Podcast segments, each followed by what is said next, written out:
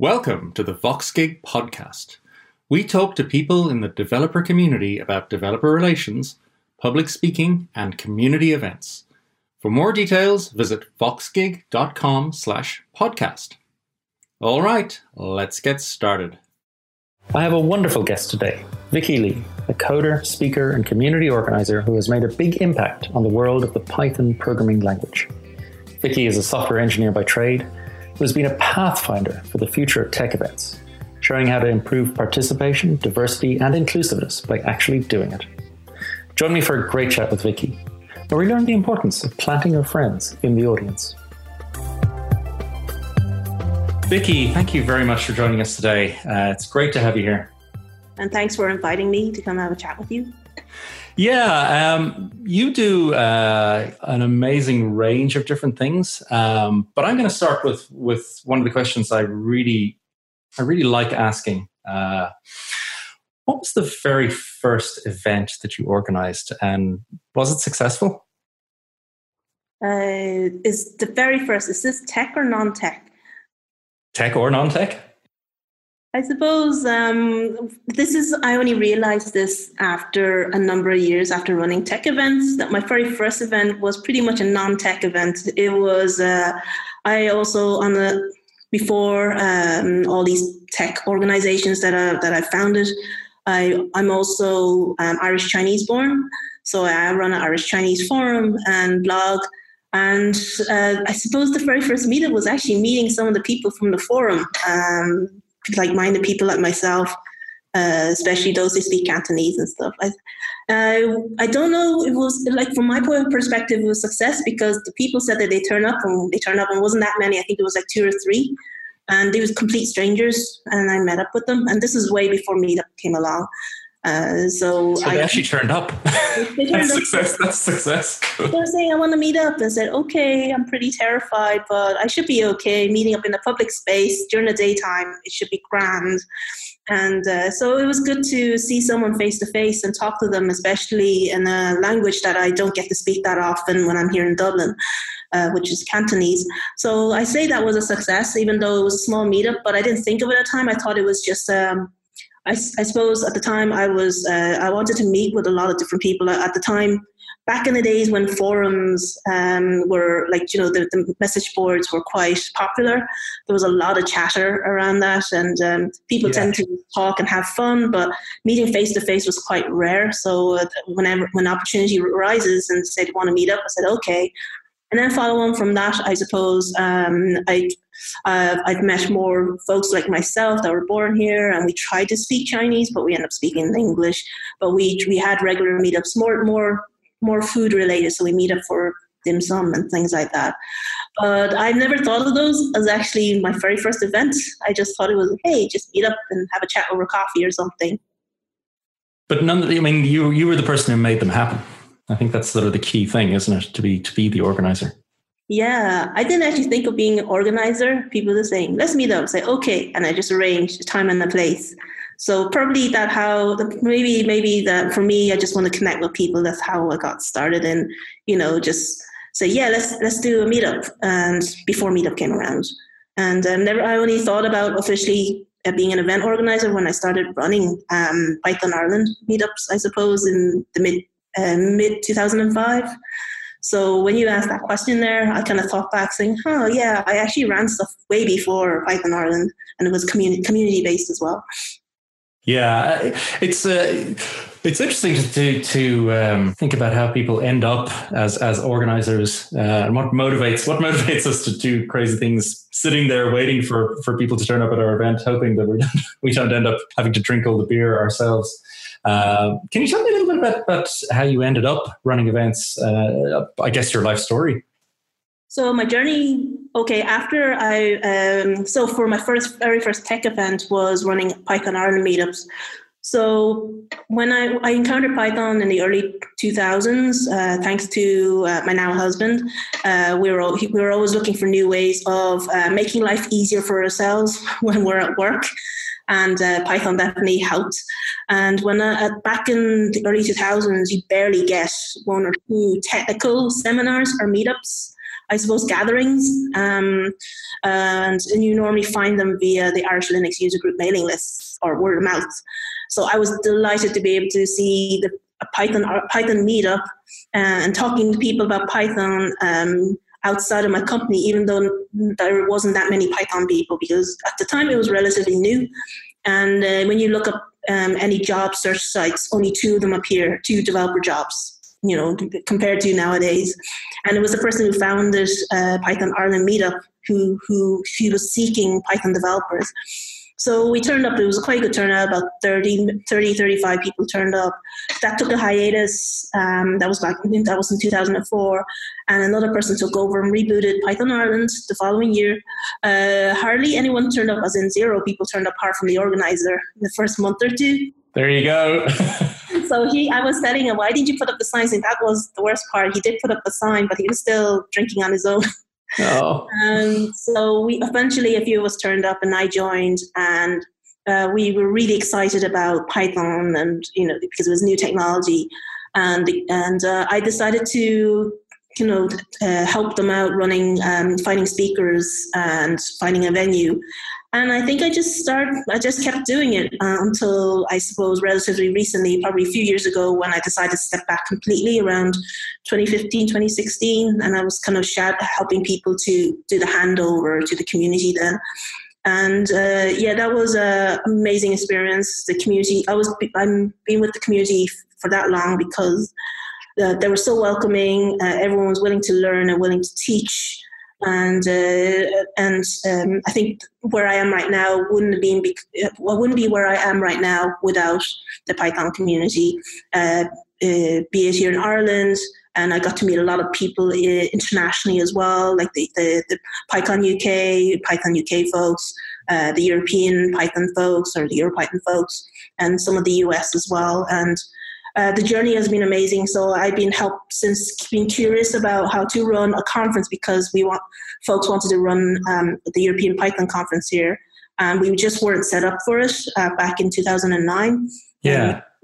uh, I remember that fateful night on uh, February 2010 when we're sitting in uh, Neary's, as you do, where all good ideas come out of our, yeah. I was the only sober one, trying to calm people down, saying we cannot run a conference, our very first ever conference in two months' time. It's just we just don't have anything. Or the, the most people we ever had in our meetups were 20, 25 tops. That was like, and running a conference at the time, EuroPython had about 250 or 300 people, which is huge from our point of view. And so I managed to talk them down from two months, or talk them up from two months to to try to prepare a conference four months later or five which is, which is still a pretty tight deadline. Tight, yeah. Given that we had nothing, we had no sponsors, no venue, no nothing. We had no clue apart from like running small little meetups every month. And we we got there in July, and we uh, what we uh, we had about we, we were planning to have about 40 people turn up so double the amount of people that come to our meetups and we had nearly 100 people turn up. Wow. We had people from international waters coming along. Bear, bear in mind that around that time around 2010 uh, the PyCon uh, kind of um, events around the world there wasn't that many. There was a the big PyCon US there was EuroPython there was the French German ones. I don't know if the Spanish ones were around, but definitely the UK ones. And then we were like the sixth or seventh, you know, uh, um, PyCon. Uh, just, something to be really, really proud of. Um, yes. It yeah. sounds like there's this uh, symbiosis between a great community and a great event. Um, and it feels like you have to have the great community first, really. Oh yes, because you need the support of everyone. Even though it feels like you're running this on your own, and I was lucky to have uh, my other half. He, he, he was like supporting. He had a supporting role because I remember the first first very first conference we ran.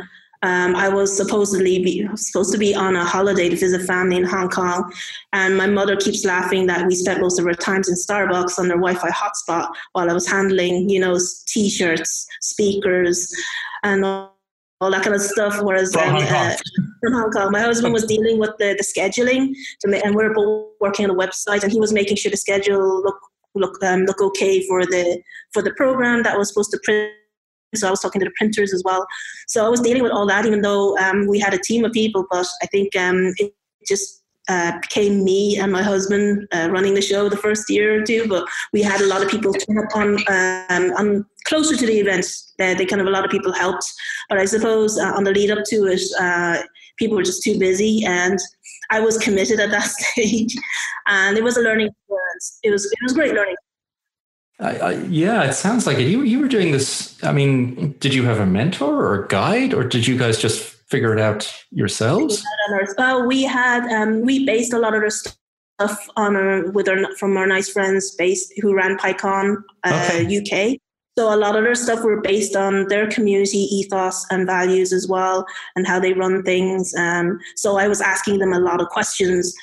And on the, our very first conference, we had the chair of the Python Software Foundation, who looks after Python language itself, came over just because we were we were um, suddenly a new new PyCon in this you know in the world, and there wasn't that many PyCons to speak of. And he was trying he was curious on um, on, on our conference. So he came along and helped us on the day as well, gave us tips and gave us encouragement. So yeah, so we were most of the time we were learning, but I was asking questions as well.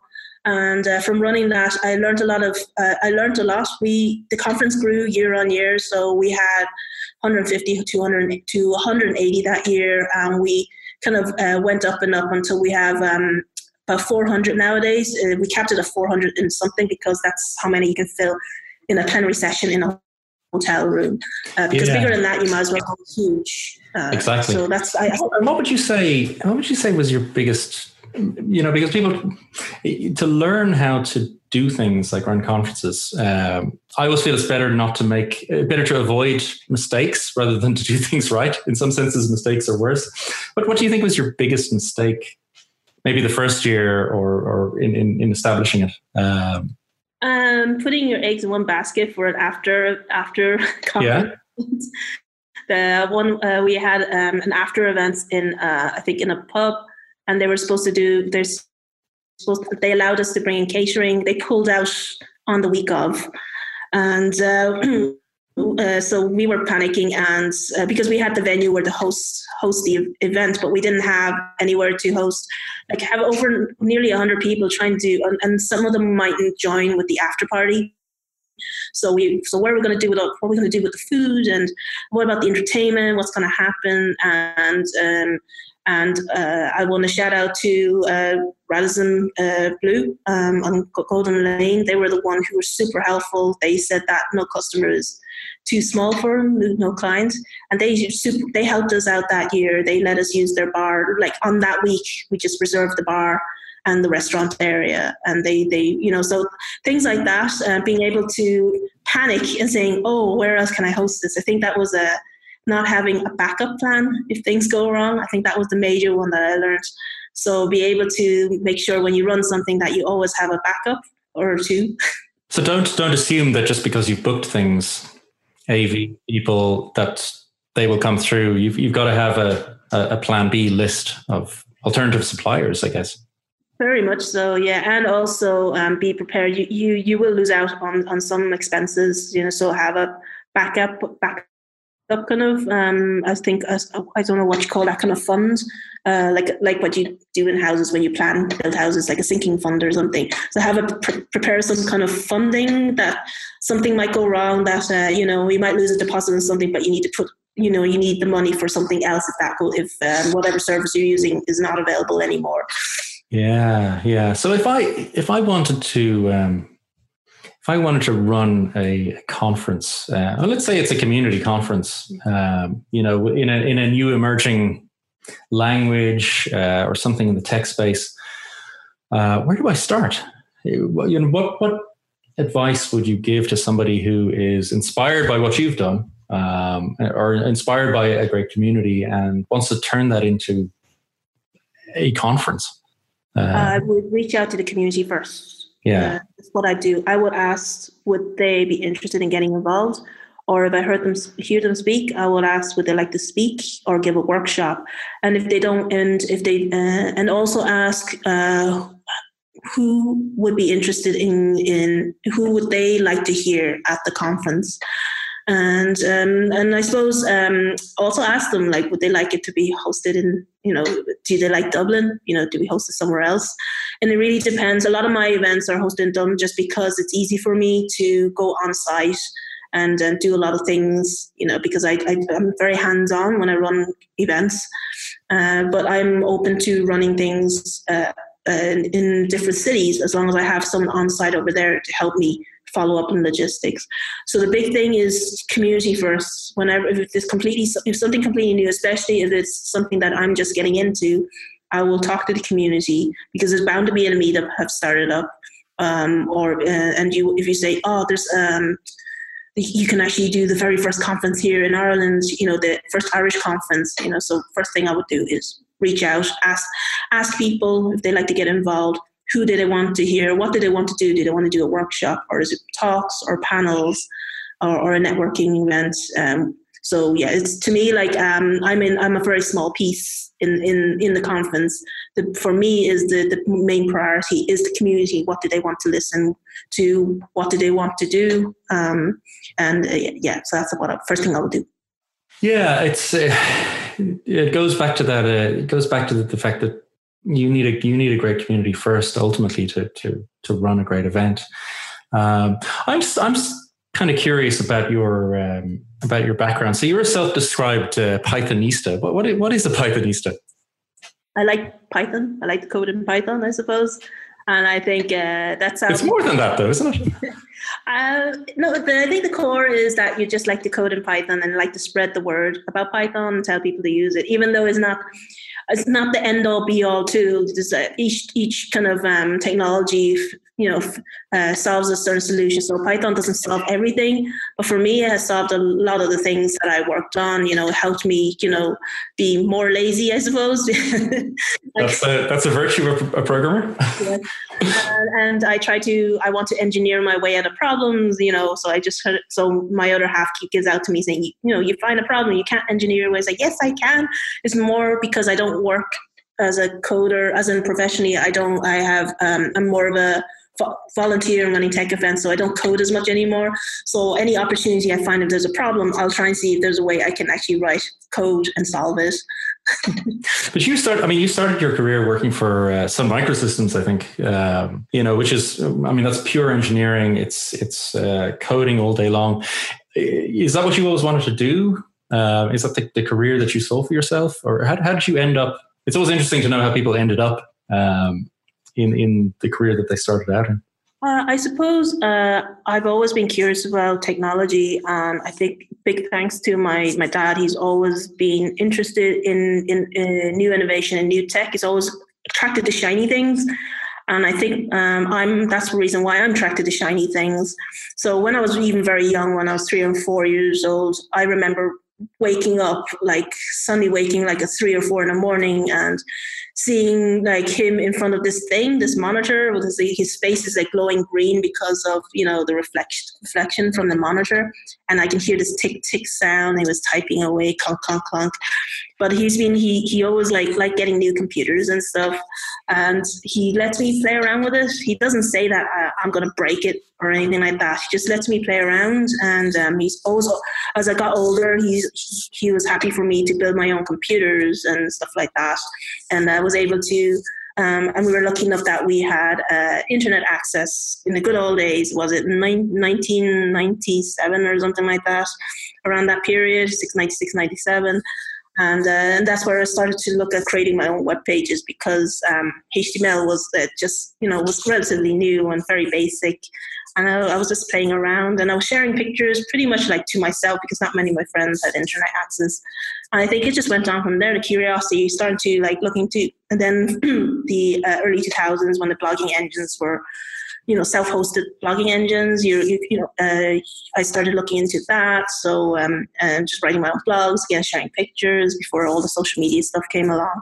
So um, that's how i pretty much like got into it. And i think first time i actually uh, wrote my my first proper site was uh, for the Irish born Chinese site, I suppose, because I was looking for people like me, and most of them, most of these sites were based in the UK, so the British born Chinese sites.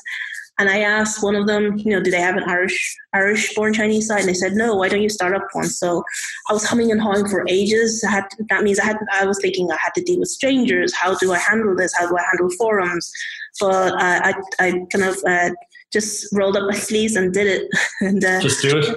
just do it. Uh, and I suppose that was my kind of hobby side, just um, playing around with web stuff. Uh, whereas in Sun, I was I started off in localization, but we had to do um, we we built a lot of um, uh, we built we were in charge of the EMEA side of things for localization and built a lot of packages for Solaris. And I was I looked after patching in the end, and we we used Python a lot to um, as wrappers to to improve. Um, I suppose the, the, the build process of these packages and helping with testing as well. And so I learned Python through as a scripting language first because at those days it was okay. pretty much or, or, gluing gluing applications together uh, before any web apps and stuff like that. It was, it was, still very early days, and then I started getting to you know seeing all these web frameworks starting to appear in Python and start to play around with them as well. So it was great to see the evolution as things go along. Now there's just so many libraries and tools especially in Python side of things that I can't even keep up. So I just sign up to all these newsletters and see all this new shiny stuff. Stuff, but I don't have time for it. I know it's terrible. It's terrible, isn't it? There's too much good stuff in the world. Well, Sun Microsystems a, a, a welcoming place to work. Uh, with hindsight, how how would you describe I mean, Sun has this reputation of looking after engineers, but I'm interested in um, what that was like on the ground, and I mean also from uh, you know a subject that's very pertinent these days is is how they did on diversity uh, back in those days. It was an amazing place. At the time, I didn't really think about diversity. I just thought, I just um, I, I just thought myself been very lucky to be part of this um, humongous company. And uh, the very first year, they I, I got to go over to to California, um, Oh wow! Really over all expensive pay and all and get to meet the team over there. So we we have like you know the, the U.S. team, the, we have the Asian team, and the Japanese team, and we were like Dublin was the main EMEA. So they each each quarter they they move between different different you know um, different groups to have their all hands and i was invited to go over you know. And that was amazing. You hear companies saying oh we'll send you to this you know at the university when they're trying to recruit people. And you didn't didn't believe it until they actually do. My jaw dropped to saying is my passport up to date? So my top thought of my top of my head. And then i said oh man i have to tell my parents that i'm heading off to the us and for someone that's just come just graduated it's a very big thing. And they yeah. were very, everyone was like really re- really happy in the job Everyone loved it. Why? Why? Why was Sun? Why? Why did it have such great culture?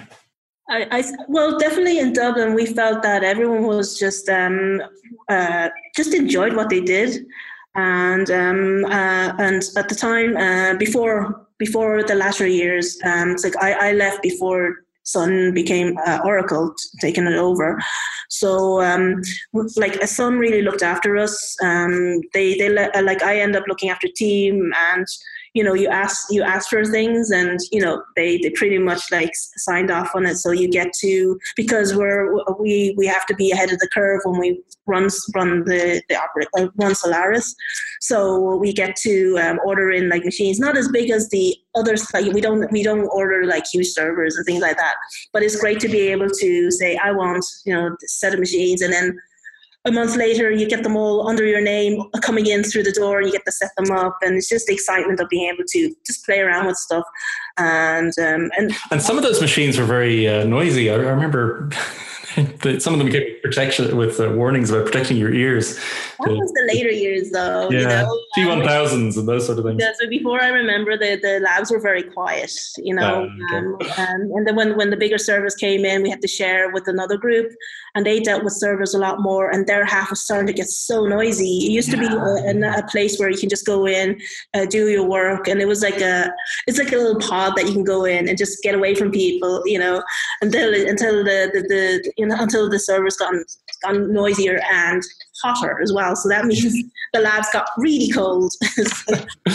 yeah, it's. Um, I, I, do you think that there was like a, a conscious um, decision to to support diversity in Sun, or, or was it a was it unconscious? Did it just happen naturally because there was a good cultural structure in place? I think is uh, when I joined, I think there was a good mix of people anyway. Um, yeah. Uh, I, uh, at the time, as I said, I wasn't thinking much about diversity. I think uh, they they hired people who are really excited about new technology, really excited to join Sun.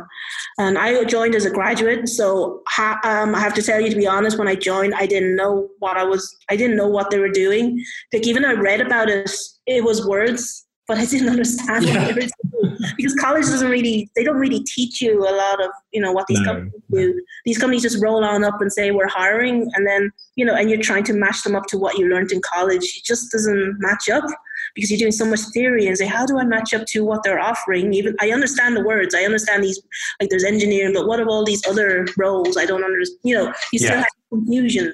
So I can imagine like um, parents nowadays, you know, trying to figure out for their kids, you know, what kind of jobs, in, especially in tech, you know there's jobs that are haven't even been invented yet. So uh, like even when you're in the midst of it going into a career starting your career you do, you sort of might be still slightly a bit fuzzy about the role you're going into because it's completely new. You you know um, because this company is very different to the company you intern for and the role is completely different uh, but you but that's the whole thing is it's a challenge to learn something new. It's no it's, it's no fun going to something which you know already and yeah. stagnate whereas you go into something and you, your learning curve goes way up and then uh, and then uh, you, you, know you get and then you get to teach others as well. You start yeah. others after a while. Do you think it's um, do you think it's better to i mean coming out of, out of university do you think it's better to work in a big company uh, or go and work in a startup um, and i suppose it's, it's only a question that's become relevant in, in recent years because you know, back when we left college, there, there, weren't that many startups really to go and work for. But now, nowadays, you, you can find startups. They're all over the place. Um, so you have that choice. Uh, what do you think? Big company or startup? Um, if you want to, if, if you, depends if you want to get paid or not. Good answer. Good answer. Uh, I suppose, unless it's your own startup and you know you can get the funding and you're okay that you won't be paid for a year or something like that and you have an, you know the uh, you, you know as with all startups uh, you, you could be very lucky and you know and it could be you know uh, you could do very well out of it um, it really depends on people to be honest some people um, you know have this idea and they want to join or some people just are very adventurous i want to join the startup because they really believe on it, uh, in it but um, and if they get paid that's that's great. Um, if they don't, you know, I think maybe they, they, they must have saved money beforehand or they're living at home or something like that. Yeah. Uh, but Although I think I think it's a bit easier these days. There's a lot of um, growth stage startups. So I mean, they may not be making money, but they've they've had a lot of money invested in them, so they they are able to pay uh, market wages. Uh, it's less risky than it than it used to be, I think. Well, from the, so for joining a big company, it really depends on the individuals. To be honest, if you are mm. if you want to get a few years experience, um, because you're you're so when you graduate and you feel like you're super green and you want to super new and you know in the whole industry, and uh, you, you want to save up some money? Maybe i don't know if you have that much forethought you know to say hey i have to save money for my new startup. Um, maybe they're just happy to get some experience first as uh, for, for first um, four or five years or six to eight years. And then people are always saying like by time uh, like 40 is new 30 or 30 is new 20 you know. Uh, yeah. by that you have enough experience built and you have the money saved and uh, and maybe you can go on to a new venture. But then the that what I just said now could be very old school. People don't think like that anymore. Uh, so no, I mean one of the reasons I ask is I um, I sort of went straight into startups, yeah. and um, it certainly has been difficult sometimes because I didn't have a a big name on my uh, resume, mm. a big recognizable names. So people kind of discount you a little bit. Mm. Uh, my wife, uh, you know, she she went to work for Ericsson and SAP, and that has always stood to her because those are instantly recognizable tech names. Mm. Um, and do you think do you think the Sun background has has opened doors? Uh, I think it's more the community I'm involved in from my yeah, side. Yeah. So because Python is in everything, um, because I was uh, because I I was the front for Python Ireland for for over a decade. I run the events, uh, monthly events. I run the conferences, the first four conferences, and I talk to a lot of people. I try to welcome everyone. Um, I talk to a lot of companies because of sponsorships and stuff or hosting. Uh, so from from that, uh, for me, it was um, that's uh, that's that's that's the that, that's how I got into it. Anyway. That has been far more effective for you, absolutely. And I mean that, that's a, that's one of the, the, big arguments, isn't it, for for getting involved in events? Is it, it, it it's a much better way to to get to know people. And, as, as, as I um, as I mentioned in the past, it doesn't have to be if you're getting involved in a community. It does not have to be just in Ireland. As I say, I, like uh, I mentioned, I um, like uh, we wanted to host the EuroPython uh, event here we, we haven't done that. Uh, we, we haven't been able to, uh, but that's okay. But for me, I was really curious and uh, how they actually run a 200 person conference. Nowadays, their conference is up to 2,000 people. Wow. So they've grew a lot in the last 10 years. But I was very curious uh, around 2012, 2013, and they were looking for new board members. I thought, ah, why not? I'll just join the board. See that sounds dangerous. yeah, I, just, I completely knew. I was talking to people remotely. We had meetings. We were uh, figuring how they run all because they moved. Yeah. They they hosted in a city for two years, and then they move on to next city. They move. So everything was um, for them was completely new every time they go to a new host city. But they've changed the way they run things, where they have more work groups now, which is very interesting. Where they spread the workload amongst volunteers all over Europe, except for the core like um, stuff like logistics in in particular city, and sensitive information like sponsorship and you know uh, attendee participation details and all that kind of stuff. But everything else like call for proposals, um, uh, working on the websites and the program itself. Um, all the people are working remotely all over Europe um, to help um, for, to, to, to, help out that EuroPython for that particular year, even though it's not in their city. And it was interesting to see how that community worked, and I learned a lot from that, especially with contracts uh, a lot of kind of things that went wrong and how people tried uh, and how we uh, tried to resolve them. And then from via that, um, I also ended up being invited to join. Um, uh, in in the, in the overall uh, uh, Python Software Foundation, uh, who looks after Python, uh, I end up joining their uh, grants work group. I was I was invited to help out to um, read applications from folks who want to run Python related conferences or workshops um, all over the world, and uh, and I'm one of the we I think we have nearly uh, someone in each continent, so we get to review um, all these global applications uh, alongside the board as well because they can't handle all these applications as well, and uh, we we either approve them or not approve them. So last year I was privileged to be part of that group because last year we had about 220 applications we went through. We all went through and we uh, granted, oh, I think about quarter million dollars to various groups. And that was 2017. So that was a that was pretty cool being able to be a small part in that. I mean, it so, sounds like then, has a fantastic future.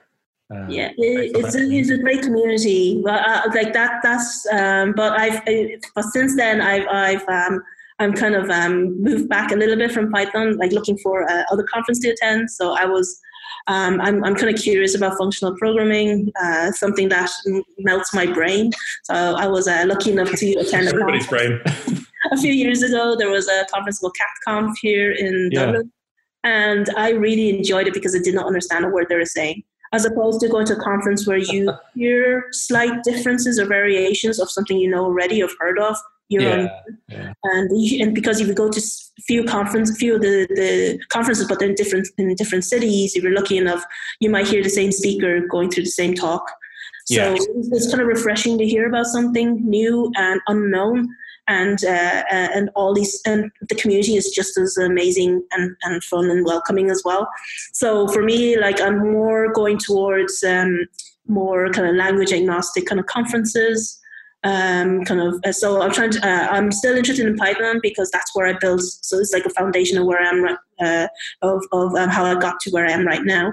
But it uh, but it doesn't stop me to so it hasn't stopped me like going on and seeking other technologies and have a look at it because um, so people saying, "Oh, you're just Python." It's like, no, I'm not. Even though I don't have a clue about other stuff, but I'm still willing to learn. So everyone's it's, it's good to keep on learning and be curious as well. And do you think would you? I mean, given your experience, um, do you think you would you would look at those communities and then decide to start um, events or conferences in those spaces, uh, or what what approach would you take, or is this just personal learning, a personal learning phase for you right now? It's a personal learning phase, yeah. and I will collaborate. Uh, so my husband, um, who is interested in Elm, so uh, um, oh yeah, yeah. And so he started the meetup group. I, I, I remember when he started meetup, I was looking at my email saying, "Huh, you're invited as organizer of Dublin Elm meetup," and I was looked at it. Hang on a minute, who's invited me? Who's doing like it. Let it it's that guy. It's that guy again. so he he's been stepping back to the community a lot. He was involved with Python Ireland as well, as I said earlier on. Uh, so he started up this group. It's he's a bit busy, so hasn't been running as many meetups. But uh, I'm happy to you know to help him out because he helped me out so much. And I'm also wanting to learn more about Elm as well. And at the moment, uh, other tech, like with other technologies, uh, if I'm curious about them, I, I rather the people who the community to help the community and collaborate with them, uh, because uh, I don't think I can handle uh, uh starting up another meetup or yeah. start up another organization again. I have just too much on my plate. Yeah, it's pretty stressful. But I mean, you, you have all that knowledge and experience, um, you know, and then the, the mentoring uh, actually is, is a multiplier, isn't it, in, in terms of, of yeah. the impact you can have sharing that knowledge is kind of uh, I think it's it's definitely a plus because um, uh, because you get even more involved because you're putting yourself out there and you're sharing what you know with people who want to learn. And it's great that you're sharing that and then and then they get to share that um, what they learn to others as well. And and it's uh, so in, instead of just word of mouth going to meetups this is like word of mouth educating others in a technology and the words keep spreading. And that's uh, i think that's the joy of being in a community. Absolutely. And i wanted to ask you about um, one of the specific tasks that, that you have to do in uh, in running events and conferences which is the uh, the mc role because that involves public speaking. Um, and do, do you have any specific advice on that? Because as you said, if you decide to run a conference, one of the things that often ends up happening is that the poor old organizer has to do the the, the emceeing as well, uh, which is a public speaking role. Yeah. Uh, and you give workshops as well, don't you? So yeah, I give workshops on public speaking in general, and specifically on the MC role. So the MC role, that's easy um, because you're running the conference. You can pick someone to do the MC. so don't do the it. The only thing that you you can't get out of is opening the conference. So yeah. you have to open up and introduce the the main the special keynote, and then you have to close the conference. So you can't get out of the opening closing of conference, but you can uh, pass on the MC to to other folks as well. Uh, especially in a conference, you have so many people to because a lot some of them could be friends as well, so you can pick on them. Uh, so with these workshops, is a lot. Um, it's it's tiny bit easier because it's smaller. You don't have to talk in front of like 400 people, two to 400 people. You're talking to about 15, 20 people. It is a bit nerve wracking initially. And I hate this when people tell me it's down to practice. Yeah. and it is true. And I really hate saying this to someone because I know when I asked initially how about advice in public speaking, people say practice, but I suppose the best advice is if it's your first time, look for if look for that friendly face in the crowd. If it's especially if you have friends, maybe like seat them in several places so you can actually pan around looking for them and see a friendly space face, uh, see a friendly face. And also, um, if you don't have, um, uh, if you're in a conference and you don't know anyone, look for the people who nod their heads and smile uh, uh, and, and not the ones who are nodding off and because they're tired from the previous night or something like that, not because you're boring. Um, because that can be off-putting seeing someone who isn't paying attention or looking at their phones. They could be tweeting for all you know about what you're exactly. saying. It could be great. They could be yeah. giving you wonderful tweets. So look for friendly faces. People say, look, um, imagine people are, are, are nude, and that doesn't work. Uh, just no, no, it doesn't. So definitely for people who are, um, if you if you have friends in in uh, in the crowd, look for them because they'll smile and that makes you smile and relax. And then look for if you don't have if you're in a conference uh, all by yourself and you don't know many people, look for all those nodders and all those people who smile, and uh, and and definitely just uh, practice in an empty room and just talk out loud like you're a mad person, I suppose. one uh, one one thing I like to do, and it, it, can, it can be quite tricky because of scheduling that type of stuff, is um, to try and especially with this uh, this thing where you turn up to a conference and you don't really know anybody, is try to do a tiny little bit of networking. Yeah in the room before you're about to speak, uh, so that you've at least had some human interaction with some of the audience. Um, I find that helps. It, it, it's hard when you're an introvert. Like I, I tend to when I attend. I tend to end up putting blinkers on, and I try to like figure out what I'm going to see next, and figure out kind of if there's a workshop or just trying to figure out like uh, like I for some reason even though I'm trying to welcome people to interact with each other when it comes to me when I attend I end up going I get become very reserved I just want to focus on what's happening there and then and then the, I find it very hard to interact with people then because I, I, was just so focused on the conference content itself. Um, but I think what helps is because I go to so many things that people recognize me and wave me wave me down. so out of that, you know, out of that focusing on just the program itself and uh, and you get the chat and then that opens up and then I just kind of come out of my shell a little bit. So yeah. like when I go to events, I'm actually I'm actually very quiet and kind of quite shy person. But when you're running an event, um, you just don't have a choice choice. You have to go and welcome people. You have to, you know, make sure everyone is, is, is comfortable and people are talking to each other and no one's left out. So, uh, so people, that's why people think that I'm very kind of uh, open and stuff. I say, yeah, but if I'm running and organizing something, that's one, that's me. But if I'm attending, I've somehow flipped to another personality where I'm very quiet. Yeah, it's it's. Um, I mean, it, it sounds like you, you you you have to manage your own internal mental state to um, achieve what you want to for the event. Yeah.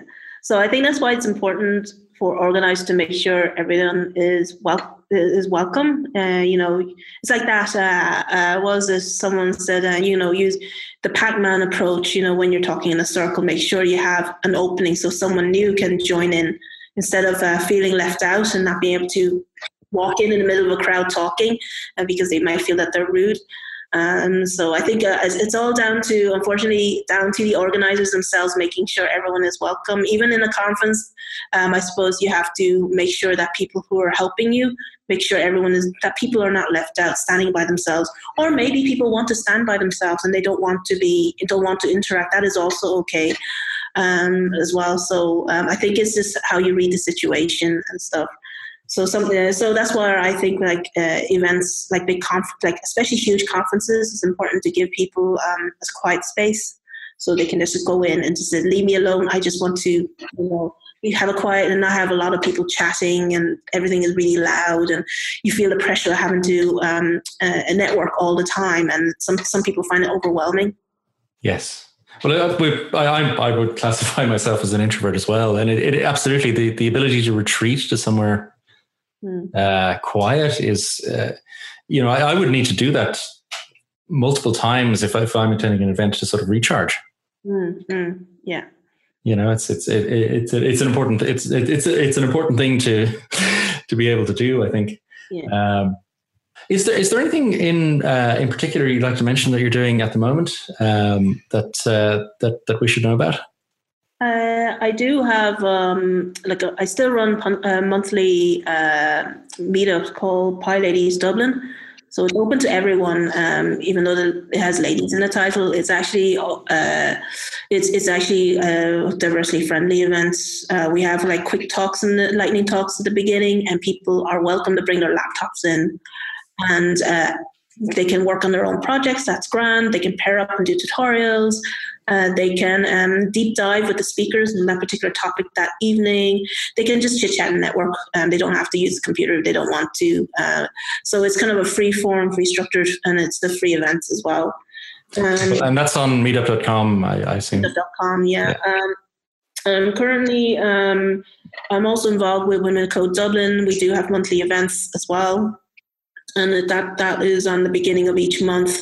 And then there's, uh, so I'm one of the co-directors, and uh, we currently have, I think, about four co-directors and one city lead. And so it's, it's actually just starting just to, we, we revamped it because we were very quiet for a while. So um, we're very active in running uh, month, monthly events, and that is free also. And you can find that on meetup.com. I'm currently um, also trying to organize uh, a, couple of events. Um, one of them is, um, if people are interested, is um, in games, in games making in general, uh, a board game and digital uh, game making kind of game jam. And uh, that's, that's hopefully in September. I don't have much information about that yet, but the organization that I'm running that under is called Gamecraft and my okay. main the main thing that I, I, the other one other organization that I co-founded is called Coding Grace. So that's a, a diversity friendly coding workshops and where I mentor sometimes as well. And we have a lot of mentors from the from uh, who are professionals from the field. And uh, I'm currently hopefully working on some workshops, workshop content uh, um, in the coming months. So I don't. Uh, so all that is on Meetup.com. Uh, so uh, all those groups. So people want to just contact me as well uh, via meetup.com. I'm happy to answer any questions or run events or collaborate. That's wonderful. Well, I, I, I, really don't know how you find time to sleep at all. It's an, an amazing list of uh, events and, and community stuff to be involved in. Uh, Vicky, thank you so much for taking the time to talk to us. Uh, this has been really, really interesting uh, and, and quite inspirational as well. I think, um, you know, it, it, it shows how if you start you can start getting involved in the community, you can work your way up to running events and speaking at events and all that sort of stuff. So it's um, yeah, you know, it's really great to have a role model to to show us how that's done. Like as as um, the only reason why I got involved with community is um, if you need something done, um, you, you whine about it for so long until you realize I can do this as well. So that's how things get started. Is you know if there's something missing and you know you can do it, go and do it. Um, um, you know, uh, the worst that can happen is like, you know, uh, the group can get huge and you don't have to be the organizer. That's the worst. That's the worst that can happen.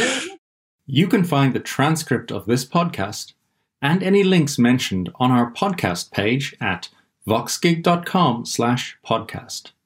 Subscribe for weekly editions where we talk to the people who make the developer community work. For even more, read our newsletter. You can subscribe at voxgig.com slash newsletter or follow our Twitter at voxgig. Thanks for listening. Catch you next time.